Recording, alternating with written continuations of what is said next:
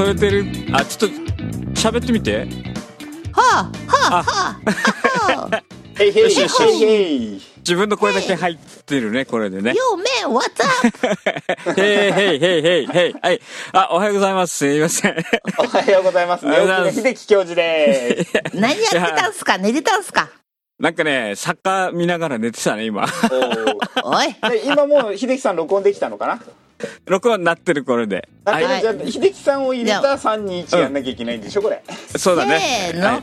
三二一ははいい。はい、これで大丈夫じゃないかな。えー、はい、あのーすいませんね、三40分ぐらい遅刻してしまいました。すいません。もうぜ、あれだね。で、もう、うん。全然準備してないよ、だから。起こされたの？誰かに。いいよ自分で起きた？違う違う。電話で、電話、電話でふと。電話2回かけたけど出なかったから寝てるなっていうことを気づいたね、寝てたね。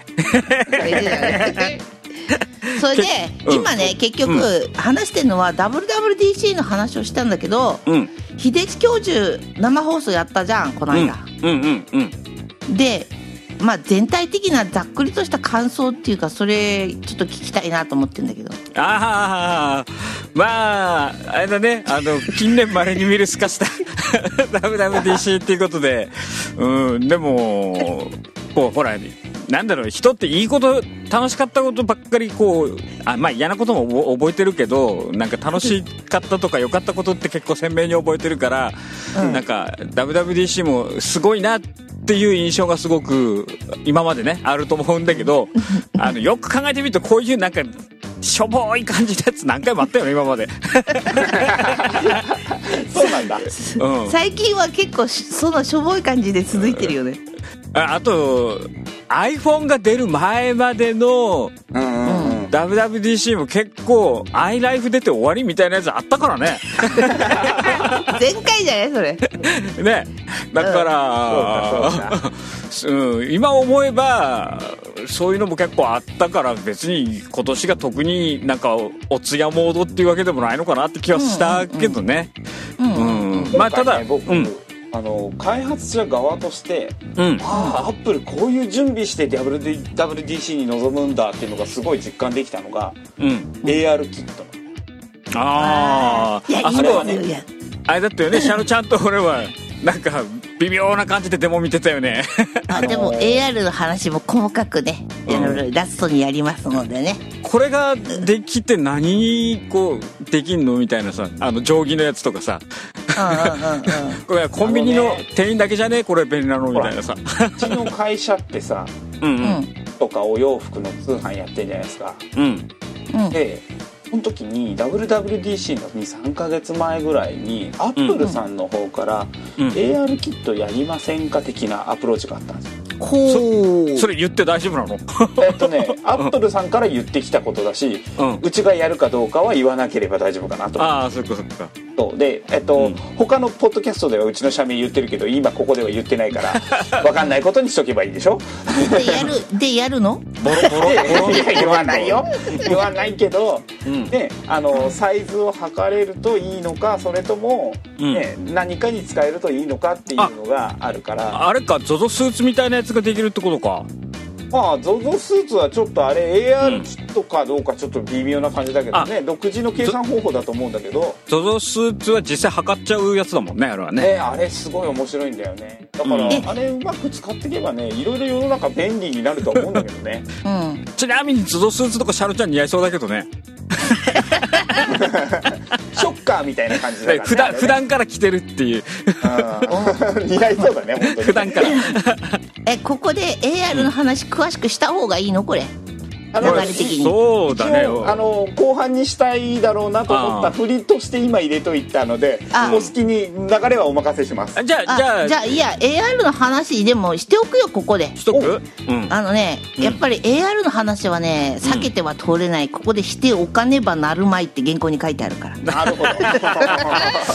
まあね今回順番狂っちゃって正直あの、ゲームやる人以外はそんなに日常生活の中でさ、AR バリバリ私は使ってる意識高い系ですみたいなさ、人ってそんなにいなくなくなくなくなくないっていう。そうだよそんなところねディスってっからよく分かんなくなってきてるね。えそうえそう。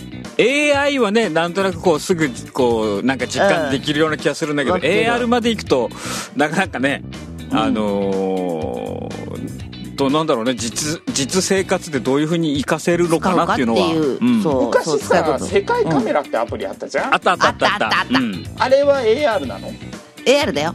あれは AR でいいのか、AR だよ。あれで AR であんま流行んなかったけどね。一時すごかったけどあれね重たかったんだよすごく。動作が。うん。面白い世界だったけどね、まだでだって iPhone4 ぐらいの時だもんねあれね出たのそうが結構初期から出てたから、うんだから早すぎたんだな逆に言うと。そうだね。あれは早すぎたような気がする。うん。ただねここの AR のことをちゃんと理解しておかないと、うん。時代についていけなくなって意識高い系にいけないわけよ。だからこの 119Mac としては意識高い系に導く役割が僕はあると自負しているのですよ。ああだとで調べてきたの。AR を。あのにわか知識だけども。うん おういいよあのねうん。うん AR ってね何なのかっていう仕組みを簡単に言っちゃうとうん。平面平面ってまあ横方向の平面方向うんうん。そして垂直方向っていう縦方向うん。これを認識して、うん。そこにまあそれは現実の世界で横のあの面と縦の面を認識して、そこに CG を貼り付けるっていう仕組みなんだよ。すごい簡単に言っちゃうと。はいはいはいはい、だからカメラで取り込んでる実際の風景の中に実実際にはあの存在しない物体をその、表示することができるんで CG だから。うんうんうん。でこれがあの iOS11 からあの AR キットっていうのができて開発者さんたちが AR のアプリを開発できるようになったんだけどうん。これを iOS の12秋に出る12になった時に AR キット2っていうのが出るんだようんうん。うんうんそうするともうちょっとね立体的な認識ができるようになるの。どういうことかっていうと デモの時にさレゴブロックがあったでしょ？やってたね。ビルが置かれてた。かなりあのシャルターと俺見てこう会話が途切れるみたいなやつだそうったね。そうそうそう何にできんだ。であれね平面に置かれあのビルの平面の部分とそれから高さの部分っていうのが見れるんだけど、うん。AR キット2になるとビルの上の面とか側面がもうちょっとこう立体的に認識できるようになってるんだよ。うん。だから今までよりもずっと自然に見えるように変わってるんだよすごく、うんであのここがね一番重要なんだけど一回 AR のアプリでゲームやってで一回終わるじゃん、うん。で続きからやろうと思うとできないんだよ。今までの AR のアプリとかあのゲームって、うん。なんでかっていうと最初からアペルアプリでもう一回風景を取り込んでそこにそのオブジェっていうかその CG の部分を読み込んでっていうのをやらなくちゃいけなかった。でなんでかっていうと情報の記録っていうのができなかったんで AR の。うん。で AR キット2からはそれができるようになってる。だからゲームも前にやったとこの続きからできるんだよ。うんうんうんでゲームばっかりじゃなくて今実用的なこと何に使えるんだっていうことなんだけどこの記録ができるようになると会議を AR であの遠方の人と AR 会議をやると。で実際にそこに人がいるみたいな感じでで真ん中にあの CG で作った何か物体を置いてそれの形がこういう風になってますみたいな自然な形になってるものを見てさ。で会議に使ったものをその場でみんなで共有しながら見てで終わりました会議が。で、もう一回会議を続きからやることができるっていうことがうん。あその同じものを見て続きから会議を先に進めていくことができる。これはもう最初から会議のさものを最初からやってたんじゃさうん。もう全然続きからやれないんじゃ意味がないじゃんその会議の。そうだね。だからこういう実用的な使い方もできるあのゲームとかじゃなくてで、うんうん。あのねこの今記録するって言ったんだけどこれね 119Mac でまたマニアなところ入っていくよ。うん。あの今日覚える言葉はね USDZ っていう言葉があるんだよ、うん。USB3? 違う違う違う違う違う。違う。USDZ USDDD DZ デンマーク D で Z、USDZ うん。っつうのがあってこれは何かっていうとアップルとピクサーが共同で開発したって言ってたんだけどうんうん AR 用のファイルの保存形式ファイルフォーマットのことなんだよ。ゆそのフォーマットの名前が USDZ っていう。うんでそそれで保存して記録しておけるって取っておけるっていうことなんだようんだからそのファイルの形式のことなんだけど、うんうん。これもともとピクサーで USD っていうファイルフォーマットがあったんだけどそれを進化させてうん。USDZ にしたんだって。へでこれは iOS で標準でサポートされるからこれから。う。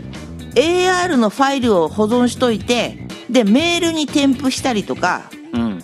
それからあのファイルアプリっつって iCloud に置いとくものをファイルアプリとかで見れるじゃん。うん。そのファイルアプリの中からもこの AR のファイルが見れるんだって。うんうん標準サポートなんだって。この AR の。なるほど。どんなアプリでもそのファイルに保存しておけば再現できると、そう。すごいことじゃないですか。もっと面白いのは今までは AR のあのものっていうのはゲームでも何でもそうなんだけど、うん。アプリを作らなきゃいけなかったんだよ。AR を体験したい、体験させたい時はアプリを作ってその中で AR っていうものをあの体験させていってたんだけど、うん。これねウェブページにね埋め込みもできるようになったんだよ、おいいね。うん、っていうことはキーノートの時にギター出たじゃないフェンダーかなんかの、うんうん。なんか色変えたりしてたよね。そう最初に、あのーウェブページで色を選んでさギターの色を選んでさ、で必要なファイルをダウンロードするんでその AR のファイルをダウンロードするんで、ウェブページから。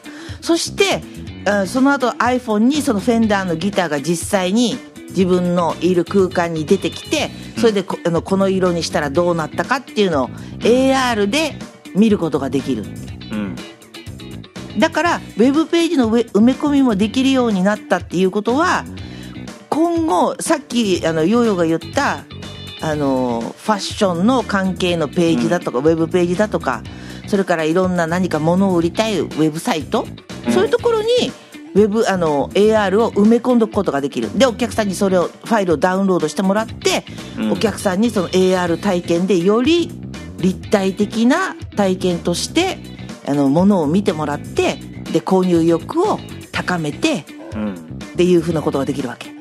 で商売として。世界人形とかもできるそう。そうだから全部自分のファッションを自分に合わせて着せてみたりとか。うん。もちろんモデルは自分じゃなくてもいいんだもんね。いいんだよ。まあね。髪型とかもできるんだよねそね。できるできる。あいいね。イメだからージしやすいね。アプリもいらないしもう販売のすするサイト側ではウェブページにその AR のファイルを置いとけばいいいいだけじゃん。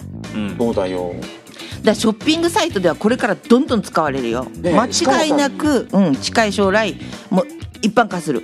うん自分だと幻滅するから絶対モデルさん使った方がいいんだな だけどそこの差があるあんまりあるとさ自分で来た時に違うなっていう感じがさ これモデルさんが着れば ZOZO スーツもかっこいいからね。ねえ。そうなんだよ。俺が着るとねお腹出てんのがすごいよくわかんない。ショックだったからね。月1あれ測るといいよ。痩せたとか太ったとかわかるから。だから、うん。今日このね情報を 119Mac で聞いた皆様は、まあ、意識高い系の一歩進んだ人になったわけだよ、うん。だからここで覚えるのが USDZ っていう AR のファイル形式で取っておけるようになった。記録しておけるようになった。だからウェブページにもそのファイルを置いとくことができると。うん。だからこれから流行るよっていうことだ。ようんうんうん。まあなんかさまあ、AR っていうのはもうだいぶねここ何年かずっと騒がれててやっとアップルもこうやってね出してきたっていうことなんだけど、なんかまだまだ小さな一歩なんだろうけど、うん。まあ、未来につながる大きな一歩になってるのかなという。そうだね実感はないんだけどさ、あの 実感はないんだ僕はそのアップルの人たちが、各国のアップルの人たちが開発者に種まきしてるっていうのが実感できてるんで、うんうんこれはどれかが目開けばうん。うん面白いことになると思いますよ。うん。まあねツールは準備したからあとはアイディアで面白くしてよっていう感じなのかなっていうそうそう。そうその通り、うん。なるかも。でさあのーキーノートの時にもう一個あるのはさあのー複数の人で真ん中になんかビール立てて倒すゲームやってたんだけど、あうん。あれも何気にやってたんだけど実はすごくて、うん。あれさあのー最大で4人なんだけどうん。自分の持ってる iPhone とか iPad とかでさうん。同じ対象物を見てるんだよ。うんうんうんうん。どういうことかっていうと AR が今までは自分が AR のアプリで AR の物体を見てただけなんだけどうん。同じ物体を4人の人が見れるんだよ。で4つの視点で見てるってことを4人でやれば。4人4つの視点から同じぶ物物体をあの同じビルならビル、ゲームのビルだったらビルをうん見ることができるつまりうん。AR の共有をしてるんだよ。うんうん。組み立ててる途中のビルだったら組み立ててる途中を4人で見るしぶっ壊してるところだったらぶっ壊してる過程を4人でぶっ壊せるってことだね。同じものが見れるんだよ、うん。でこれは AR の共有っていうのは今までできなかったんだようんでもそれができるようになってるってことなんだよ。うんうん。何気にやってるけど。うん。だからこれもすごいんだよ、うん。うん、ただぐねぐやっぱり分かんないのが まあん何に活用できるのかなっていうのがすぎてあうん。やっぱゲゲームみたいなのはなんとなく思いつくんだけどーうん。実世界でこうなんどういうところが便利になってくんだろうっていうのがねすごく俺の頭ではまだ発想が湧かないんだよね。ゲームとかだったらねなんとなくこの間のデモでやったような感じのものはすぐできる、まあ、すぐ思いつくんだけどうんなかななんかかねね、うん私的にはねなんか遠く離れた人にうん。AR でものを見せてうん。で説明するときにすごく役に立つ。あの画面共有の立体版みたいな使い方うん面白いかなと思って。うん。うん。下手すると IoT とつなげたら手術もできるあそうそうそうそういうことよ、ああそういうことか。うん。全世界の優秀なドクターたちで協力し合っての手術とかうん。可能になるんじゃないですか。そうそうそう。ブラックジャック。あの違法だからねあの人たちはね。ブブラ保険ックジャック効かないからねあの人たち保険効かない。くあの空間高いお金に説明文も書き込めたりするわけか。うん。そうだねうん。すなんていうの？三次空間の中に 3D、まあ、うん 3D っていうのかな、三次元の空間の中にいろんな説明が説明書きを書いだて例えばさ、うん。アップルシュ Apple Store に秀樹教授が行くとするじゃん、うん。でこれいくらなんだろうっていう時にさ、うん。商品を AR あの iPhone でかざしてみた時に、うん。値段と詳細、うん。例えばあの大きさ大きさのサイズだとかさ、うんうん値段が書いてあったりとかさ注釈が書いてあったらさそれ見たらさうん。うんあのいっぺんで分かるような。まあ、より具体的に情報が見れるっていう。想像が具体的になると、うん。うん。で例えばあのお店に入ってた時にそのお店の洋服のタグ？うんうん。でタグだよね。タグがついててさ、そこで情報あこれはこういうものなんだっていうよううなん。ものをあれしたりさ。うん。いろんな使い道あると思うけどね、うん。考えようによっては。まあ、これがねやっぱり小さな一歩の大きな一歩なんだろうとは思うんだけどね。うんうんうん。うんまあ実際こういうこの、まあ、iOS12 が秋に出るからそれ以降ね何かこういうこれを活用したものが出てくるとは思うんだけどやっぱりちょっと体験してみないと何とも言えないねこれは。なかなか、うん、でも可能性はすごい広がるよね、やっぱり、ね、すごいテクノロジー技術だとは思うんだけど、うん。うん、やっぱり実際目の当たりにして感動するのかなというあのデモだけ見てるとなんか、おじさんたちゲームして遊んでるだけじゃんみたいな感じ。しかなかったからね。まだね。うん。まだれ黎明期っつうとおかしいけど、始まったばかりだからね、うんうん、こっからだろうね。だこれがさすごくなんて言うんだろう。世の中のさいろんな人のこう、想像の種をね咲かせてくれるのかなっては思うんだけどね、うん。そその早く誰か目を出してくれっていう感じはするね。これね楽しいものを、うん、そう思います。AR は。だから、うん。このこの辺も本当に開発者向けのうん内容だったよね、うん。作ってくださいっていう、うんあのそれこそハードは出なかったけど、うん。開発者のためのあのキーノートだったと思うね。うんうん。なんか AR のその時間もそんな長くはなかったんだよね。長くない。うん、うん、そんなに長くなくて今回はこう短いものをパンパンパンパンと何個も出してくるっていう感じで、うん。うん。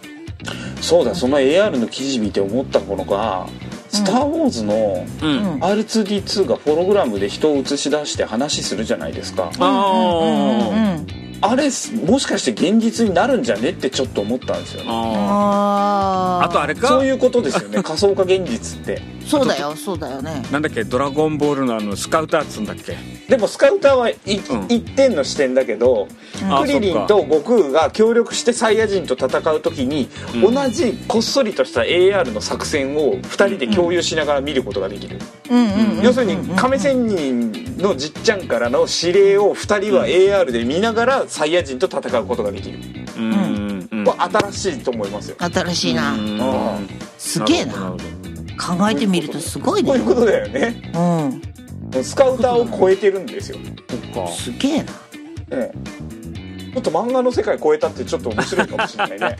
まあ、まあ SF ひうん。比喩が漫画ってところがいかにも119だしょうがない。まあ亀仙人。そうだね。